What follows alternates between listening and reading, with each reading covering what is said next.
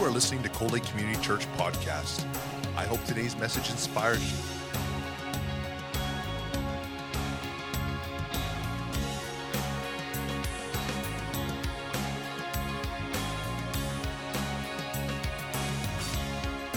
Cold Lake Community Church, a place where families come together. Right on. Well, the topic of my message this morning is called Real Love. And um, I had a, a testimony come in this week. And, you know, it's one of those things that make me as a pastor so proud. And they said that I could share the, the information a little bit, but I'm going to hold the family's name back because I don't want to embarrass them. And they don't know that I know.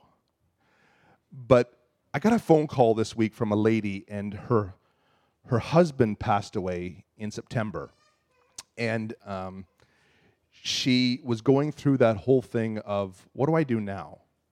Like, how do I do the things that I've never done in my life? How do I how do I accomplish this as a widow? And she was getting ready for the winter and needed wood and she didn't really know where to go or how to do it. So she talked to a member of the church, a family in the church, and this family not only got them wood, but cut it, split it, and stacked it for them, and completely loved on this lady.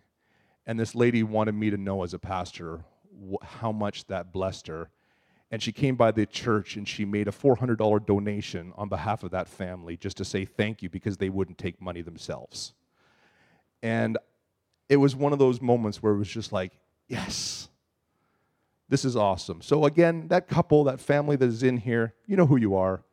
And as your pastor, I'm so proud of you. Love is what we're talking about today. Love, the Bible says, covers a multitude of sins. Love is, is the foundation of who we are as believers. Love is everything. The Bible says if we don't have love, we're, we're nothing more than like a clanging cymbal or a gong. Love is, is something that each one of us need to be able to, to check our hearts and say, God, is this, is this evident in my life? Is this evident in our family's life? We just finished our series on king and priests, where we dived in the book of Romans. And we learned that because of what Jesus did on the cross, that we can now go boldly before the throne as sons and daughters of God. We can do this through the gift of atonement. So now that there is no condemnation to those who belong to Christ Jesus. One day we will sta- stand before the Lord. We don't need to worry about it because our sins have been washed away, never to be remembered again. And today I really want to take a look in the book of First John. And if you have your Bibles with me, you can open it to First John chapter 4. And I'm going to start in verse 15 this morning. Father, we thank you, Lord, for love. We thank you, Lord, that you first loved us. And God, I just pray, Father, that you would challenge every single one of us this day to love better, to to have the eyes of Christ and the mind of Christ, that we would be able to walk into certain circumstances and situation and let love abound. In Christ's name we ask it. Amen. 1 John 4, starting in verse 15. All who declare that Jesus is the Son of God have God living in them, and they live in God. We know how much God loves us, and we put our trust in his love. God is love, and all who live in love live in God and God lives in them. And as we live in God, our love grows more perfect, so we will not be afraid on the day of judgment, but we can face Him with confidence because we live like Jesus here in the world. Jesus went to the cross so that each one of us in this room could live forever with Him in heavenly realms. Now let's take a look at verse 19. This is kind of the key for today's scripture. We love each other because He loved us first. We love God because He loved us. God reached down to man, and man, what was he man doing? Man was hiding from God. See, back in the book of Genesis, we see that there was a practice where the Lord God would walk with, in the cool of the day with Adam. And when Adam sinned And all of a sudden, he fell short of the glory of God, and his eyes were open to what just happened. Something changed that day when the Lord came down. Instead of the Lord meeting with Adam, Adam ran and hid. And the Lord cried out, Adam, where are you? Why did he do that? See, we know that God is omnipresent. He knows everything. He know, knew exactly where Adam was. But yet he still said, Adam, where are you? Because he wanted Adam to be able to vocalize with his own mouth his spiritual condition. Adam, where are you spiritually? What had happened here, Adam? And then Adam did something that I'm sure every one of us in this room have done. Instead of taking ownership of what had happened, he says, Well, Lord, it was the woman that you gave me. And, and essentially, he, he blames not, not the woman, essentially, he blames God. Lord, this is what you created me, and this is what you gave me, and that is why I fell. How many times do we blame others? But yet, God has a plan. God loved us first. He came looking for man when at that moment we, mankind, was completely without hope. See, my friends, there are so many lies traveling around that will tell you there's hope in drugs. There's hope in alcohol. There's hope in other relationships, in new things, in adventures, in vacations, in trips. The world can never, ever offer us hope. But through Christ Jesus, that is our foundation. And that is where we enter into that promise of hope. Before Christ came on the scene, in the book of Job in the Old Testament, a man who loved the Lord comes to a brilliant understanding. Check this out Job 9, verses 32 and 33. It says, God is not a mortal like me, so I cannot argue with him or take him to trial. If only there was a mediator between us, someone who could bring us together. Isn't that powerful?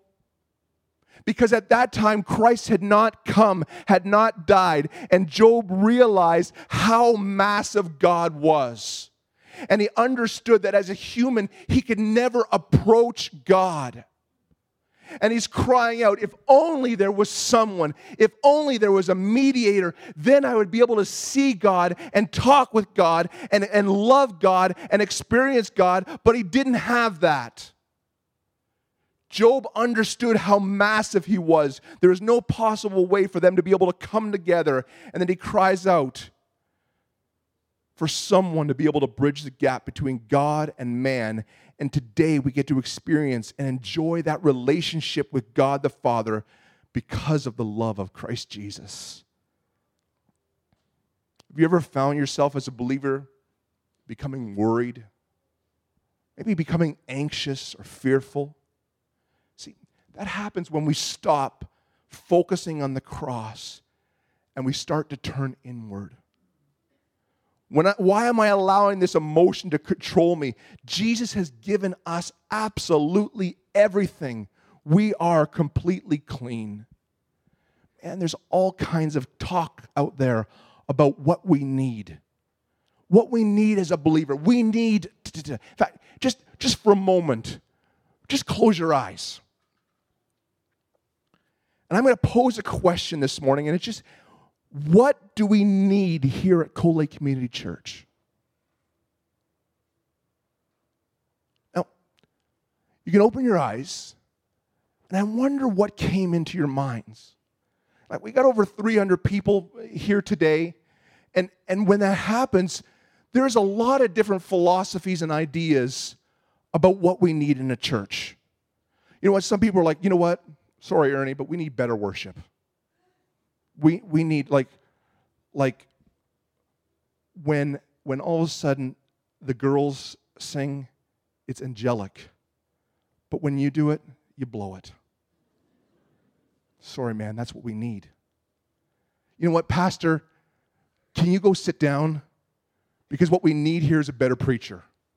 We need somebody who really knows how to how to dig into the word. That's what we need at Lake Community Church Uh, you know, what we need, we need small groups. we need, we need an opportunity for people to be able to come together and really love on the Lord. Man, I tell you, what this church needs is we need to get out into the community more and love God and, and, and fulfill the Great Commission. That's what we need. What came to your mind when I said, What do we need? What was the, what was the first thing that kind of popped in there? It's all good. But the truth is, we as saints of God need to have communion with the Lord. We need to be basking in His presence. That is what we need. What would that look like? That each one of us in that place just saying, God, form me, shape me, let me look more like you today. What would that look like? Job says, God is not mortal like me, so I cannot argue with him or take him to trial. If there was only a mediator between us, somebody who could bring us together. Let's take a look back at the book of Romans, verse 5, uh, verse, uh, uh cha- uh, chapter 5, verse 6 and 8. When we were utterly helpless, Christ came at just the right time and died for our sins. Now, most people would not be willing to die for an upright person though someone may perhaps be willing to die for a person who is especially good, but God showed his great love for us by sending Christ to die for us while we were still sinners. Whew. Doesn't that blow your mind? God loved you first. God loved you while we were still enemies of God. Like just just ponder that for a second. Would you send your son to hang on the cross for someone who hated you? Would you, would you open up that doorway? But God's love for us is so massive that He sent His Son for us while we were still separated from God, while we were still sinners. That is real love. God showed us how much He loved us by sending His one and only Son in the world so that we may have eternal life through Him. This is real love. Not that we love God, but that He loved us and sent His Son as a sacrifice to take away our sins. God's love is absolutely perfect. And I wonder if we as believers truly understand what real love is. For you know what? I think we're taught by a culture that somehow doesn't really grasp what the, the, the whole understanding of real love. You know what? Our world is full of breakups and blow ups. We hide friendships and we and marriages and families, everything becomes so disposable. Yet Jesus loved us while we were still enemies. He pours out his love daily as a refreshing rain. See, it's easy to love someone who's nice to you, someone who's kind and considerate, but it's difficult often when it's someone who just has a spiritual gifting of getting under our skin. What would our lives look like if we just stopped and spent time in that presence of God. You see, I'm sure everybody in this room has had opportunities. And maybe sometimes you've nailed it where you've loved well. And maybe there's times where you've blown, and I know I've blown it many times. But it seems like there's always an opportunity to be able to love, isn't there? And when somebody loves you, and does really well with you, it is so simple. They treat you well, but what about when they don't love you? I remember when I was first a pastor in Edmonton, I was came into the service and I was just getting ready to go and we were out in the lobby and we are just kind of chatting with people. And I overheard this one guy and he was so mad because his wife was in the hospital and, he, and no pastor went to visit his wife. And, and I overheard what he said, and I, and I turned around to him and I said, Hey, uh, hope you don't mind, but you're speaking pretty loudly. And I, and I understand that you're not very happy, but a pastor did go and visit your wife yesterday. He's like, A pastor went? I'm like, Yeah. Yeah, Pastor Merrill went to the hospital and she visited your wife. And he goes, Oh, I didn't know. I said, okay, no problem. I said, so we cool? He goes, yeah, we're cool. I said, okay, bless you. He says, do you know what you just did? I said, what? He said, you winked at me. I'm like, yeah. He goes, you know what the Bible says about guys that wink? I'm like, no. He says, well, you should. You're our pastor. I'm like, I'm sorry. I've, I've never seen that before in my life, I, or it's not popping out. Like, I, I, I'm sorry. I don't know what you're talking about. Where is it? He goes, Well, you need to find it. He says, But the Bible says that you are an evil man. And he says, And you just made yourself known today, and I know that you are evil. I said, Well, thanks, man. I, I got to go lead worship right now. And I left and led worship. well, try that. Try that. Someone out in the lobby tells you that you're evil, then go lead worship. You're like, Hallelujah, I am evil. How can I lead people in worship? God is so mad at me right now because I'm disgusting. So I couldn't wait to end the, the worship set. And as soon as it was done, I went in my, into my office and I Googled it on my Bible. And, and I, found, I found in my Bible Gateway thing, I found that it says in Proverbs that basically if a man sees another guy stealing something, and he allows that to happen and he winks and says, You know what? Your secret's safe with me. You're just as guilty as that guy. I'm like, That doesn't say I'm evil. So I went back up to him after the service. I said, Listen, listen. I looked it up like you asked, and I said, Here's the scripture references in Proverbs. Here's what it says, and here's what it means. And he goes, No, it doesn't. It means that you're evil. And he says, And I want you to know that I know who you are and I know that you're evil. I'm like, oh, great. So a few weeks go by and he doesn't show up at the church, and then all of a sudden he comes back on a Sunday and he says, You know what? I have you noticed that I haven't been around here? I'm like, Yes, it's been nice. and he says, Do you know why I left the church? I said, Why? He says, Because you, because you're evil. I'm like, Listen, I've already explained to you what the scripture meant. If you want to think I'm evil, go ahead. But I love you and I love God. And he's like, Do you want to go for coffee and talk about it? I'm like, No, I don't. You know, I think I've said everything. I don't know what else to possibly say. And, you know, maybe I am a little evil because I went, when I left the church and I moved to Calgary for a few years and then I moved out to Cold Lake, I was asked probably around year three in Cold Lake to come back and preach at the church, and that guy was there and I preached the message, and afterwards he comes up to me. He goes, Do you remember me? And honestly, here's what I did I said, Sure do. so that's I couldn't help it. It just it just came out. So you, so sometimes you do well and you nail it, and other times maybe you fall short. But but yet what I'm saying is when we love well and someone is loving on us, it's easy. But sometimes the Lord sends grace testers into our lives. And God wants us to pass well. And He wants us to love well. Because sometimes love is a decision. And it's a hard decision to make to be able to love, to be able to honor, and to be able to love really well. Our lives, how important is love? Like, will love really accomplish anything in our lives? Can love leave a legacy of sorts that will surpass even our time here on the earth? I don't know. Only you can answer that. Graduated high school. Tonight's the big 20 year class reunion. Do I look like I've been out of high school for 20 years? Okay, never mind. I answered my own question. If I'm not mistaken, this right here, this was Mrs. Tomlinson's geometry class. And now it's a science lab. But okay, this class, I was never very good in geometry, and I'd always protest, why do I need geometry? I'll never use geometry in all my life.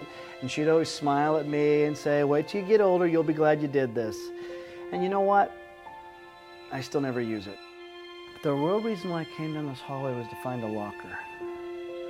One, two, here, right here this locker. This was Stacy Bell's locker. She was uh, my best friend in high school. She introduced herself to me when I was in seventh grade. She like picked me out of a crowd, it seemed like.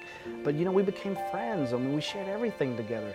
we were supposed to bring pictures of high school memories and stuff like that. Okay, I brought a picture of uh, me and Stacy at our senior prom. Um, I know I look like Harry Potter. But if there was one person that I could see at this 20 year reunion, it'd be her. She changed my life in some ways. I'll never forget her. I'll never forget that day. I was walking down this hallway and I dropped my books, right? I mean, they went everywhere and everyone's just walking by and, and I'm trying to pick them up and you can imagine me bending down to pick up books was a whole production. And this pretty blonde girl was standing, she was standing about right here at her locker. And all of a sudden she looks down at me trying to get the books and, and she's like, let me help you with those. And I'm like, okay, you know? She picks up my books and looks at me and says, hi, my name is Stacy. And I'm like, hey, I'm Dennis. She's like, how about I carry these to your next class for you? And I'm like, how about you do that, you know? So Stacy carries my books to class. By the time we got there, I think I know everything about her because she's just talking and talking. And then she sits my books on my desk and starts to walk out. And I'm thinking myself, well, good for you. You did your good deed of the week, you know? And then she turns around. She goes, hey, Dennis, I've got a great idea. Some of my friends and I are going roller skating tomorrow night. How about you join us?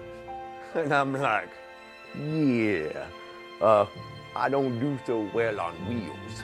She kind of laughed and she said, it's okay, I will help you. I said, okay.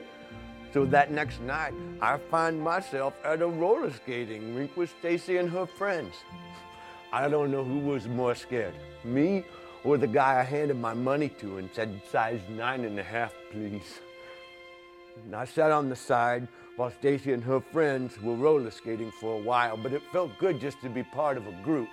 And then Stacy skates over out of nowhere and says, Dennis, come on out and skate.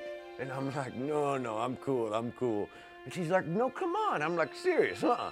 She goes, come on, I will help you. I was like, okay. So Stacy helped me out on the roller skating rink. You should have seen everybody's eyes.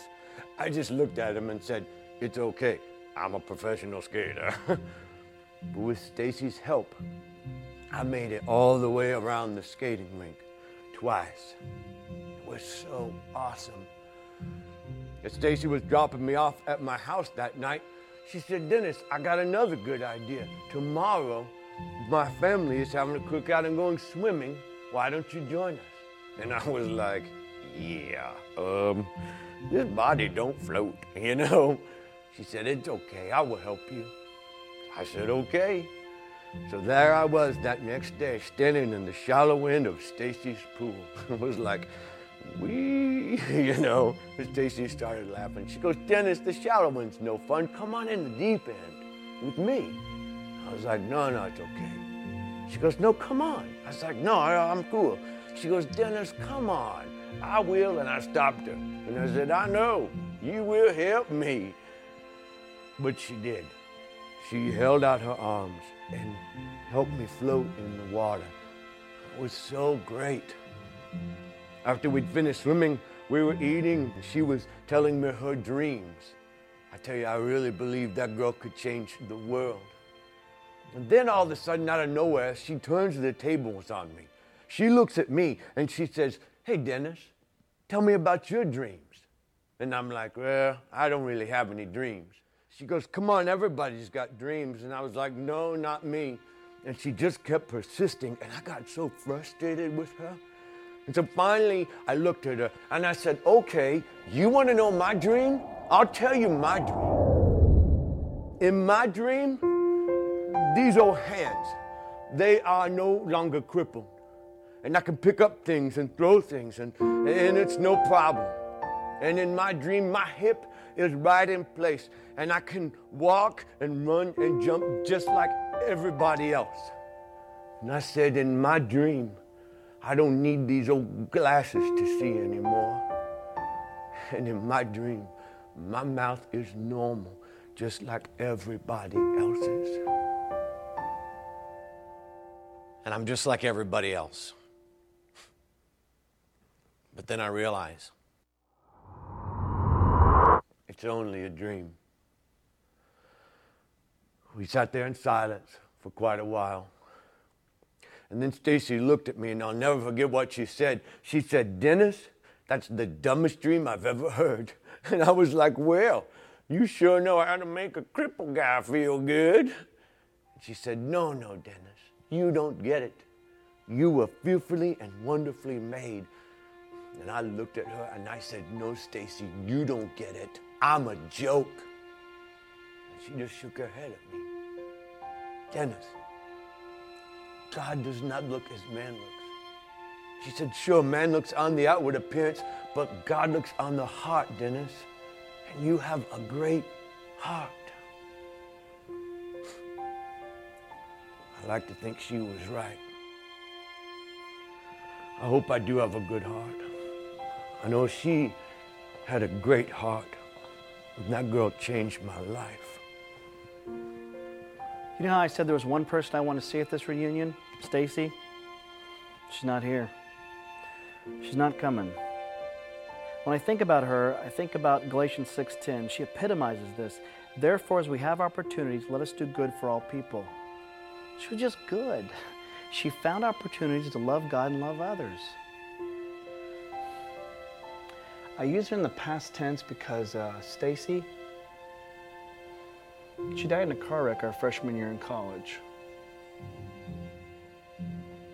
Jesus gave us visual in Matthew 10 42 when he talks about kindness and compassion. It's almost as if you give a cup of cold water to somebody. That's what she did for me. She gave me a cup of cold water and she pointed me toward God. She did it for me, she did it for a lot of people. She had a bumper sticker that said, My life is dedicated to saving your life. I'm part of her legacy. So much so, I'm still talking about it 20 years later.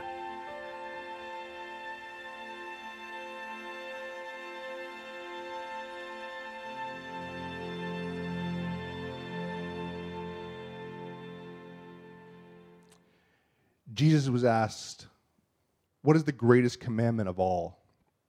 And his answer was to love the Lord your God with all your heart. And the second is equally important to love your neighbor as yourself. Simple.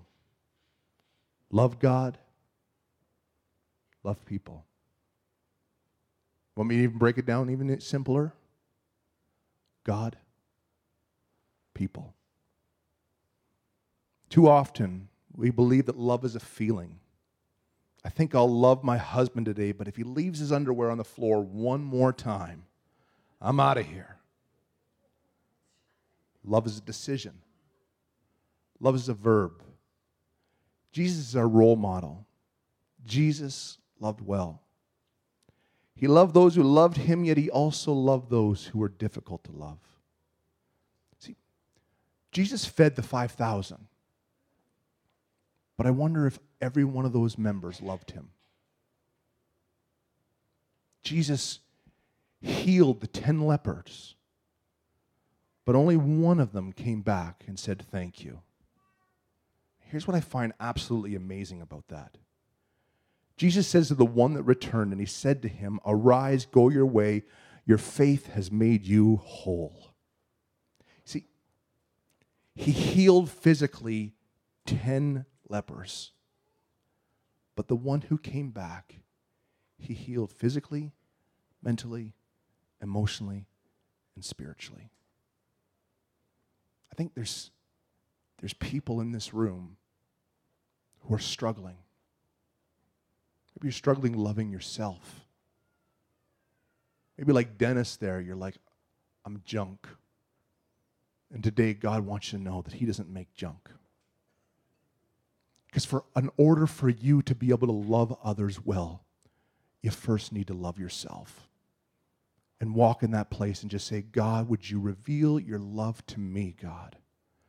Because once I've embraced that, then I can just pour that out. See, the enemy wants us to hate ourselves. Sometimes I think we're our own toughest critic. And the Lord is like, stop it. I made you. And my plan for Cold Lake, Alberta is for us to be the love church. for us not to just love coming together and fellowshipping and just seeing each other's smiling faces on a Sunday, but to trickle out in the community and cut and stack wood for a widow, where all of a sudden it's just like, wow, why did you do this for me? I don't even know you. And, and she just can't wrap her mind around that act of kindness. As an assignment, I would like you all this week to meditate upon 1 Corinthians 13. Now, when I say meditate, I believe that that is a term that is a biblical term that the New Age philosophy has stolen. What we do is we take 1 Corinthians and every day we read it and say, God, would you just reveal something to me? And then we start to read love is patient, love is kind. Love doesn't boast, it doesn't brag, it's not selfish. And as we read, Holy Spirit just starts to permeate in our hearts about different ideologies that we've allowed in there and don't even realize they're there. Love never fails. From the time you're kids, we learn that love has conditions and limits. You ever heard a child say, you know what, if you don't do this, I'm not going to be your friend anymore? Maybe you're thinking, never mind kids, I've heard adults say that. Why? Because that's how we've been taught. Love is conditional. Love has its borders, its boundaries. But real love is unconditional. Because Jesus loved me when I was very difficult to love. Jesus lavished on me when I had my walls up and I said I didn't want anybody to come in. Jesus rescued me. And he did it through something that covers a multitude of sins love. As we read on, verse 20 says, If someone says, I love God, but hates a fellow believer, that person is a liar.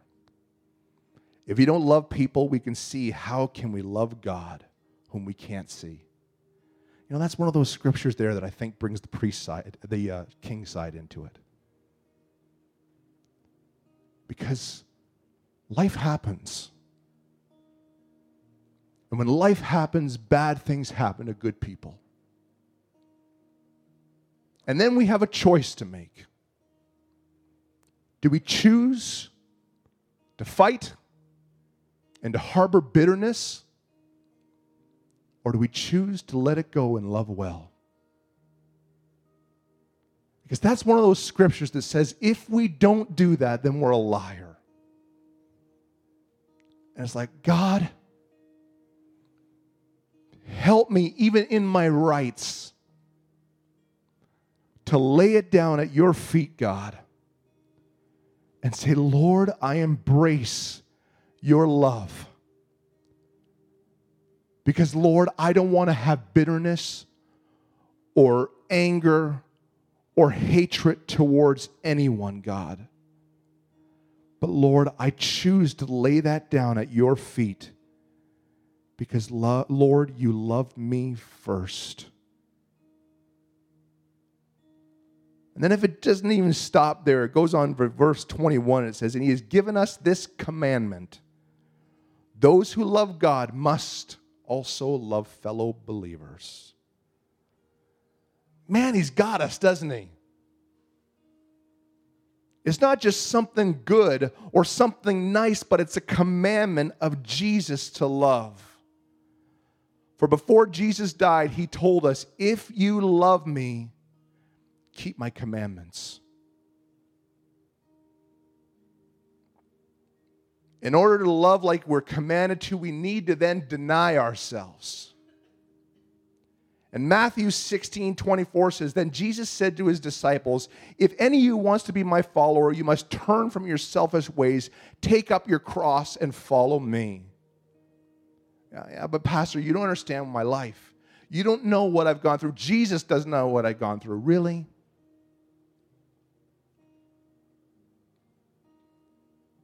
Do y'all have one person who you would call a best friend? A BFF, a bestie, someone who you can tell anything to. What a gift. And here's Jesus on the night that he is about to be crucified. And he's having the Last Supper with his disciples, the 12 that he loves and he knows that one of his inner circle, one of his besties, are about to betray him and sell him for 30 pieces of silver. What does he do? He washes their feet.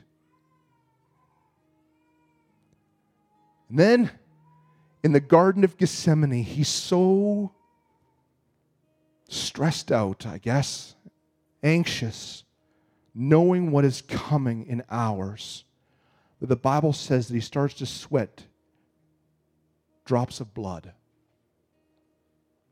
That's intense. And he turns to his, his support. And he's like, guys, I need you to pray with me. I need you this one night to stand with me and tarry the night. And they say, Yes and they fall off asleep. And he's alone.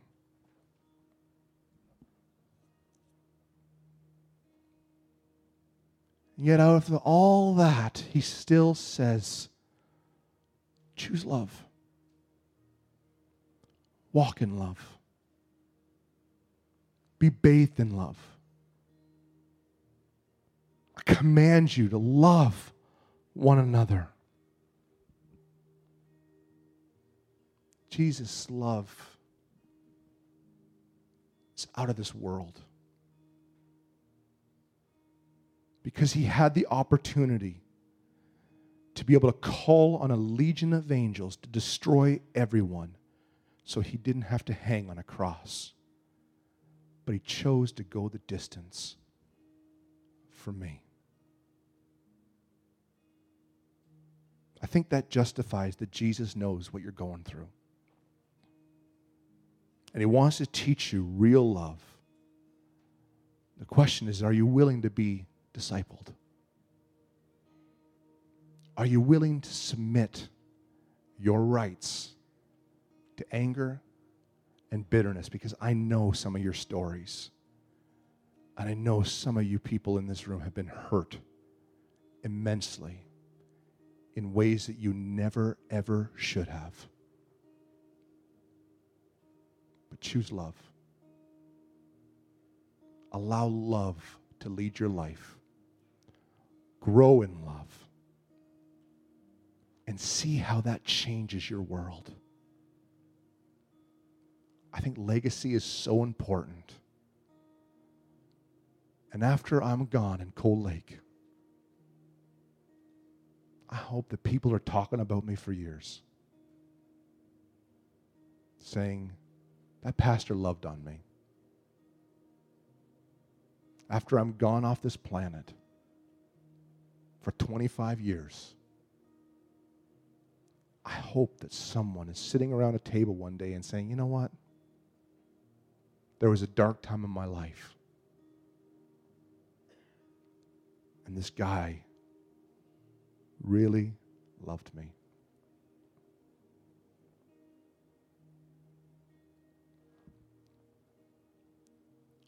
My friends, often we close the service with opening up the altars and saying, Would you come on up here and we'd love to pray with you? But I'm just really feeling in my spirit not to do that today. But there is something so special about getting off of our seats and walking up to the altar before the Lord. And instead of having a team pray for you this morning, if the Holy Spirit is speaking to you right now about loving well, as Ernie leads us, would you just get out of your seats and just come up here and stand if you want to stand or kneel or lay down before the Lord and just say, God, I give you my heart. Today, Lord, I want to become a disciple of love. And today I make that commitment to you to teach me and to train me to love and love well. And when you're finished, the service is closed. Lord bless you. Have a fantastic week in Jesus' name. But I really sense that this is a special moment in the Spirit. So take advantage of that today and say, God, I want to meet with you. Bless you.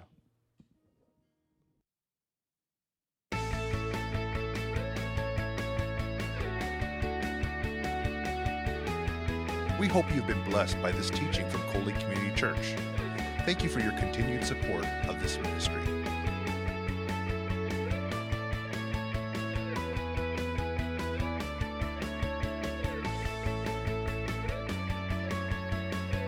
Lake Community Church, a place where families come together.